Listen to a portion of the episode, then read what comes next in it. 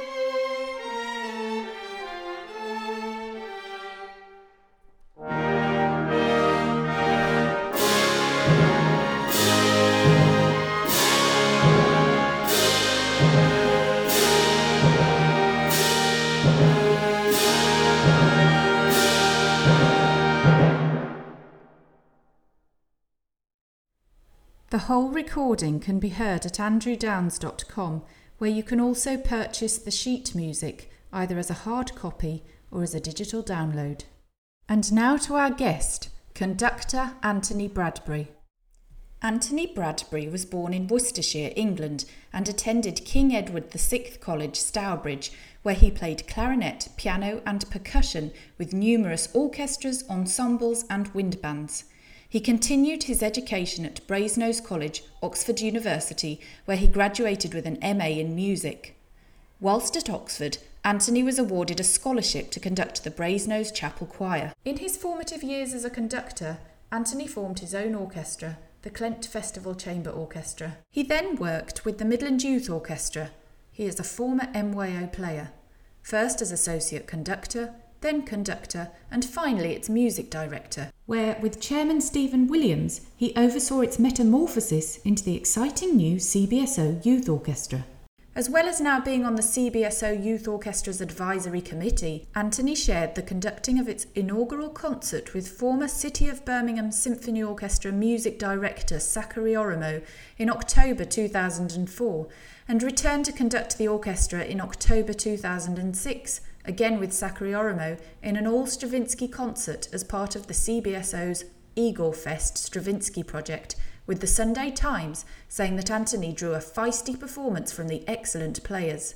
In addition to his work with the youth orchestra, Anthony also conducted the CBSO Strings in concert during the orchestra's overseas tour to Taiwan in 2013.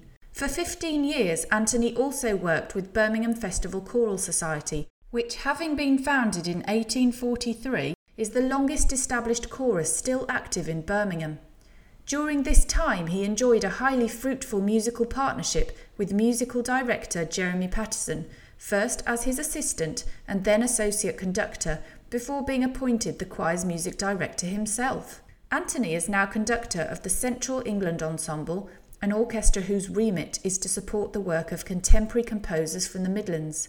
He has also appeared as a guest conductor with a number of other organisations, including the Symphonia of Birmingham, the Birmingham Philharmonic Orchestra, and the professional orchestra Central England Camerata. With these various groups, he has directed a number of premieres and second performances, including music by Ruth Birchmore, Andrew Downes, and John Joubert. Other activities have included a BBC Radio 3 broadcast of three Christmas carols with Birmingham Festival Choral Society. Anthony has performed abroad in France, Belgium, Holland, Bulgaria, Germany, Poland, the Czech Republic, Canada, China, and Taiwan. He is a member of the Association of British Choral Directors and a former executive board member of the National Association of Youth Orchestras. You can find out more at anthonybradbury.com. Without further ado, here is Anthony Bradbury. Hello, Anthony, and welcome to our podcast. It is wonderful to have you on our show.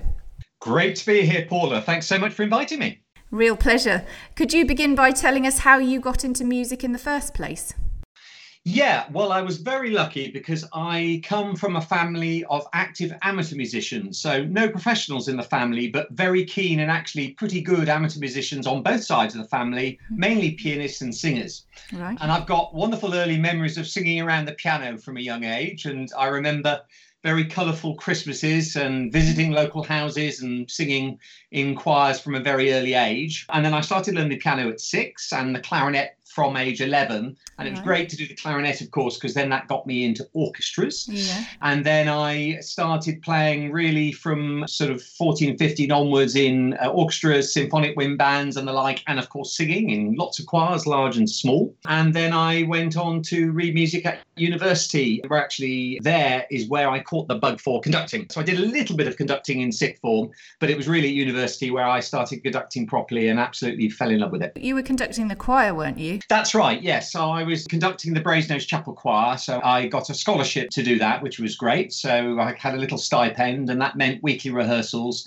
and it's a lovely. I mean, I know obviously you're Cambridge and know the choral tradition at Oxbridge is wonderful, and I have mm. to say it was a real privilege doing the Sunday services every week, yeah, uh, and occasionally filling in for the organist when he was ill. I was never an organ scholar; mm. I was only ever the conductor, but occasionally I used to play when one of our organists was ill or something. That was lovely. It was a great way to get into conducting, actually conducting a small choir. That must have been amazing.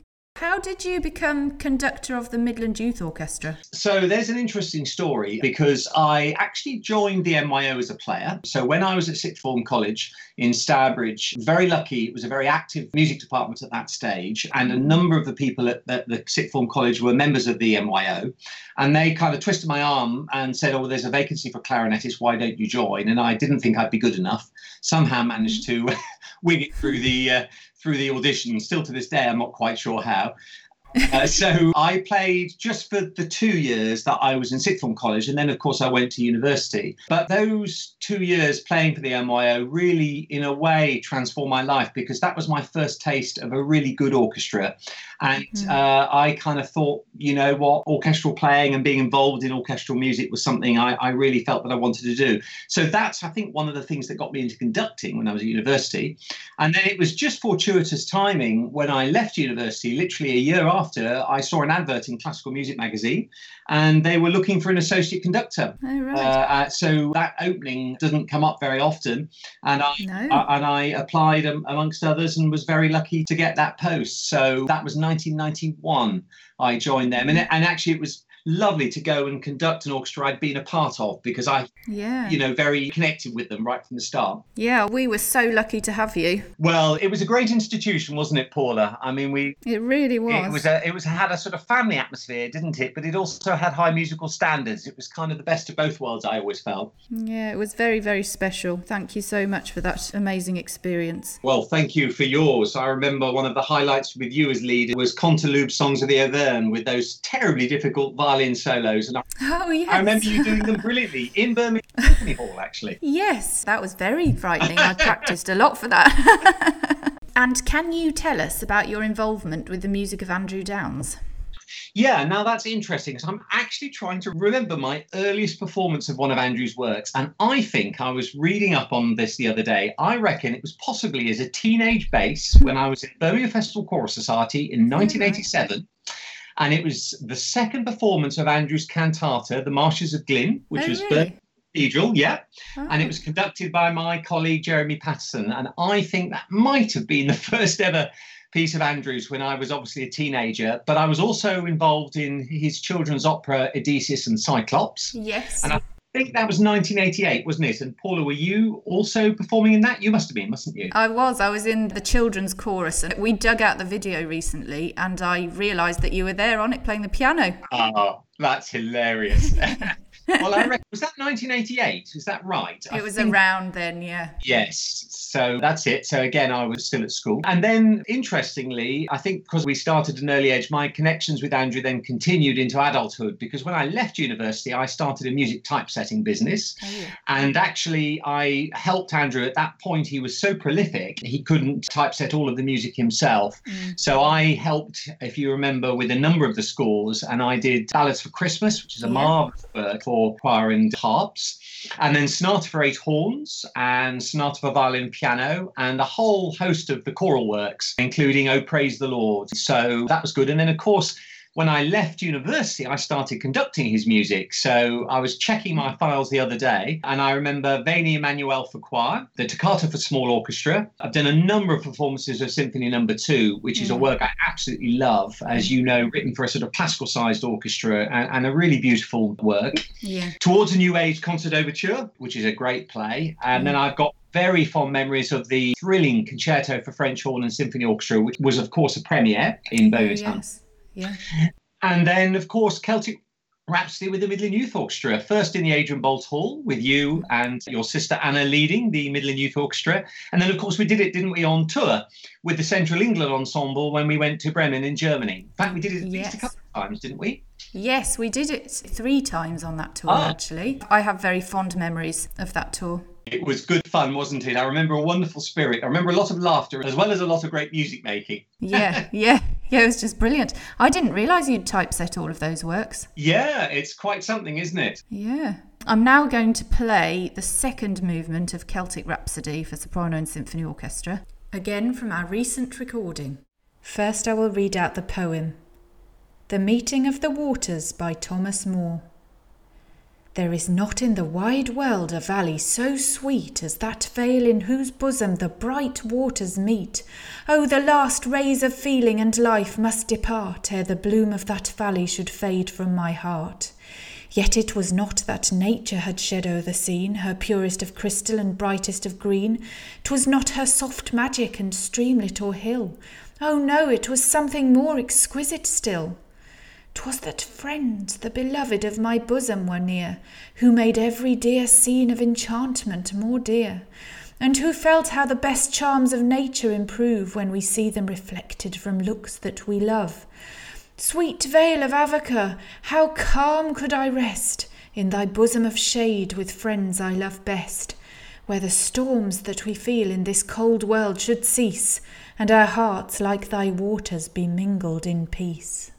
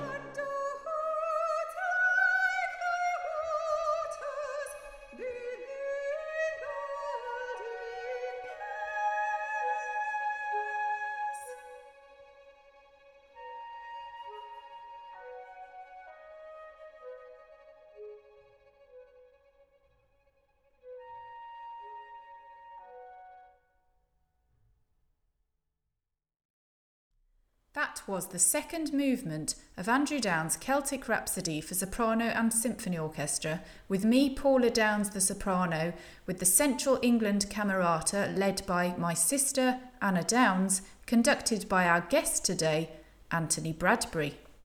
I have made a number of music videos based on my father's songs and plan to embark on these ones very soon.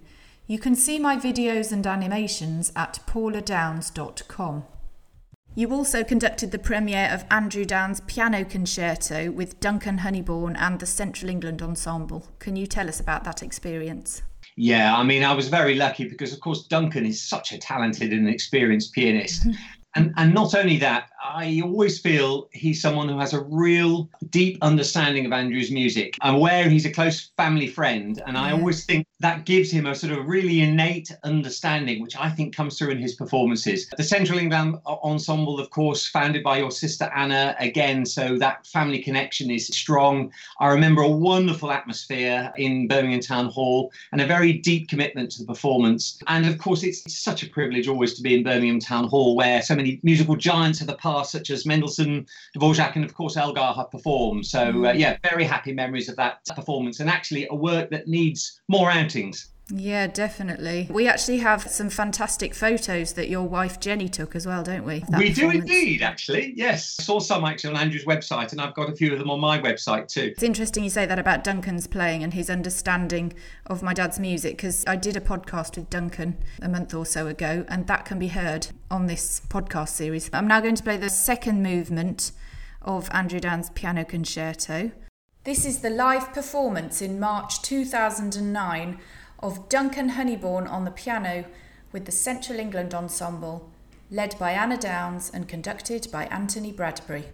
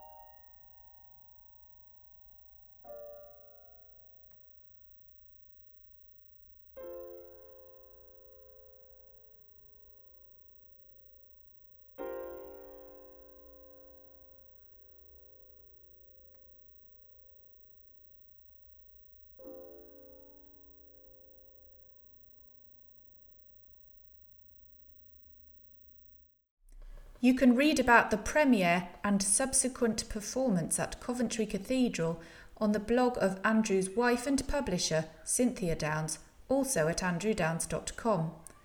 Sadly, in between those two performances, Andrew fell and broke his back, and the blog tells of how their lives were dramatically changed between the two performances. You can hear the full work and also purchase the CD at andrewdownes.com, where you will also find the sheet music. And you conducted a wonderful performance of his Symphony Number no. 1 for his 65th birthday at Birmingham Cathedral with the Central England Camerata. Can you tell us how that went? Yeah, and I have to say that was quite an occasion. My memories of that performance was that your sister Anna had assembled a real crack yeah. orchestra of strings brass and percussion, yeah, if you remember, uh, which this moving symphony is scored. And of course, there's a great part for organ, and we had Duncan Honeybourne actually at the console, oh, so yeah. that was another good connection. It was a hugely committed mm. performance from every player. Do you know, I really felt that night that everybody wanted to give your dad uh, a birthday present mm. to remember. It was a very moving occasion. I really remember a, a terrific depth of string tone from the yeah. orchestra and really thrilling, moving climaxes in the in the cathedral with organ and brass and strings at full pelt. It's an amazing, amazing yeah. work. I have to say, when I was preparing the score, Paula, I was very lucky at that time because the Czech Philharmonic's new recording had just been released, and Andrew and uh, Cynthia gave me a recording very generously. And that was actually really helpful because I didn't know the first symphony before I did that performance. And it was very motivating for me to hear such a terrific performance. Although I have to say, it was a little daunting feeling that following their footsteps. Oh no, you gave an amazing performance. I remember standing there feeling very, very moved by that. It was a great occasion, wasn't it? It really was. Yeah. Here is Andrew Downes Symphony Number no. 1, fourth movement, performed by the Czech Philharmonic Orchestra under Andrei Vrabets on their CD of Andrew Downes Symphonies and Overtures released by Artesmon label in 2016.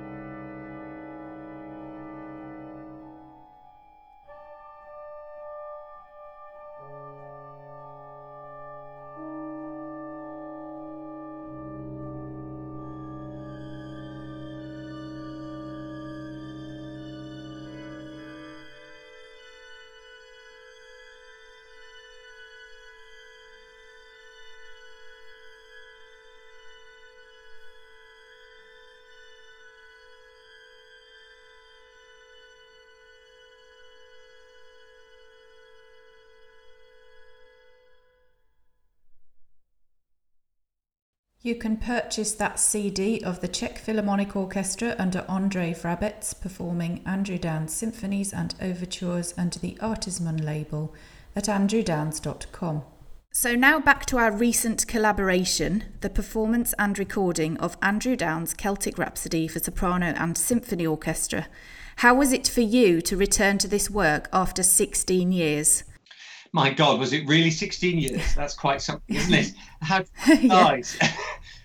well, the, the, good news is, firstly, I found my score, which was good. And secondly, uh, it was very interesting, actually. I was amazed how much I remembered, and not just at a sort of superficial level, I, I, how much of the detail I remembered. So I think I must have been sort of deeply imbued at the time, uh, which was good.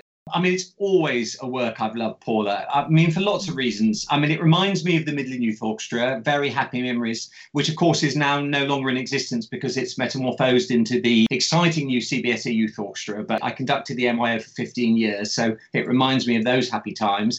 And of course, it reminds me of the connection with your family because to have you singing, having been a previous leader of the MYO, of course, plus having your sister Anna leading, and of course Andrew and Cynthia in the audience, and having Andrew having written the work. Again, it was a really special occasion.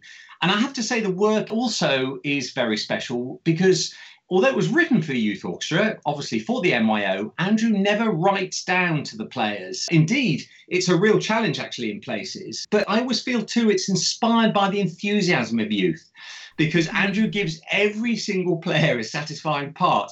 I mean, uh, of all the works of his, I feel that there's absolutely no sense of anyone making up the numbers or being underutilized. He gives everybody a terrific part. That's an aspect of the work that I really love. I find that the work has all the hallmarks of thumbprints that I associate with Andrew's music. Those wonderful modal melodic lines, the transparent harmonies, and that really clever way he writes rhythmically. So often in Andrew's music, the pulse will remain very steady and consistent, but the music becomes increasingly complex within that consistent pulse, like a sort of intricate jigsaw puzzle. And I find that fascinating and very intriguing in this piece. But of course, all of this sort of mathematics is never at the expense of the musicality. It has a completely direct musical expression, this work, which I love.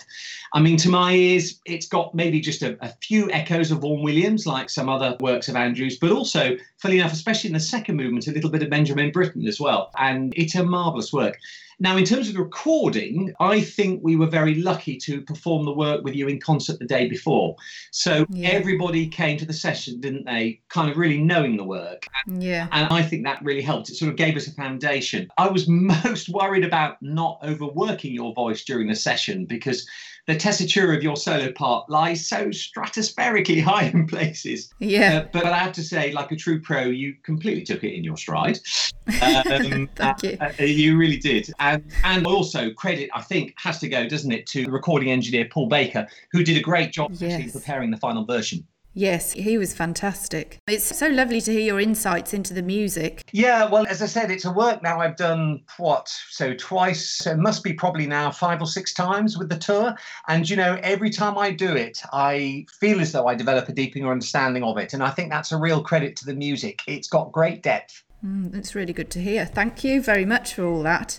Here is the third and final movement of our recording of Celtic Rhapsody for soprano and symphony orchestra. Celtic Twilight by William Butler Yeats. Outworn heart, in a time outworn, come clear of the nets of wrong and right. Laugh heart again in the grey twilight, sigh heart again in the dew of the morn. Your mother Eire is always young, dew ever shining and twilight grey, though hope fall from you and love decay burning in fires of a slanderous tongue. Come, heart, where hill is heaped upon hill, for there the mystical brotherhood of sun and moon and hollow and wood and river and stream work out their will. And God stands winding his lonely horn, and time and the world are ever in flight, and love is less kind than the grey twilight, and hope is less dear than the dew of the morn.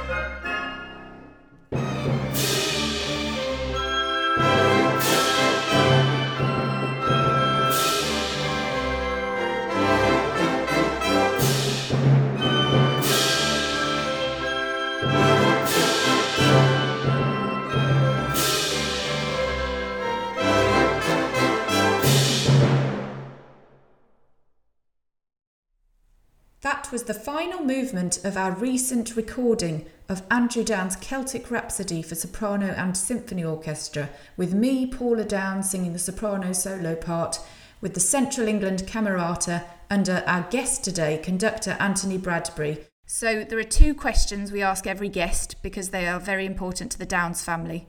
Why is music education important? Oh, that's a good question.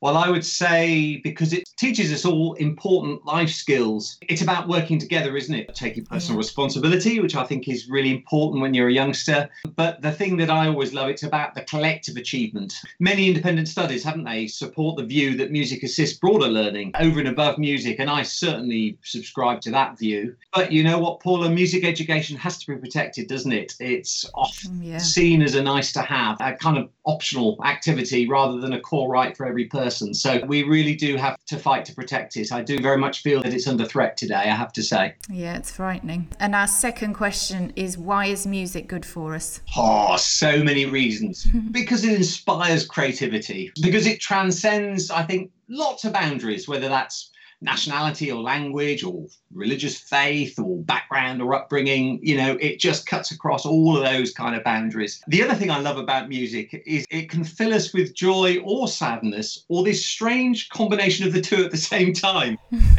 yeah. which I think is a bit unique for music, isn't it?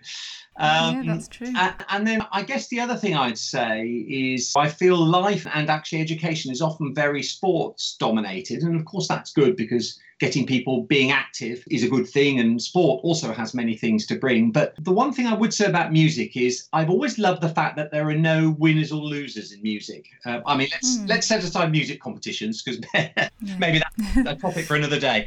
But, but mm. it's about the collective effort, isn't it, which counts for everything in music. And you know what? In a world where I feel that it's becoming more and more divided every day. I think things like music, which is very much about doing these together, the collective effort, feels to me ever more important. Well, those are wonderful answers. Thank you so much. Paul, it's been an absolute pleasure to speak to you, and uh, always a pleasure to talk about doing Andrew's music, I have to say. And, and here's to many more performances in the future. Oh, thank you so much for all that you've done for his music. We are so, so grateful. It's an absolute pleasure. thank you, and thanks for coming on the show. Thanks, Paula. Bye. Bye bye.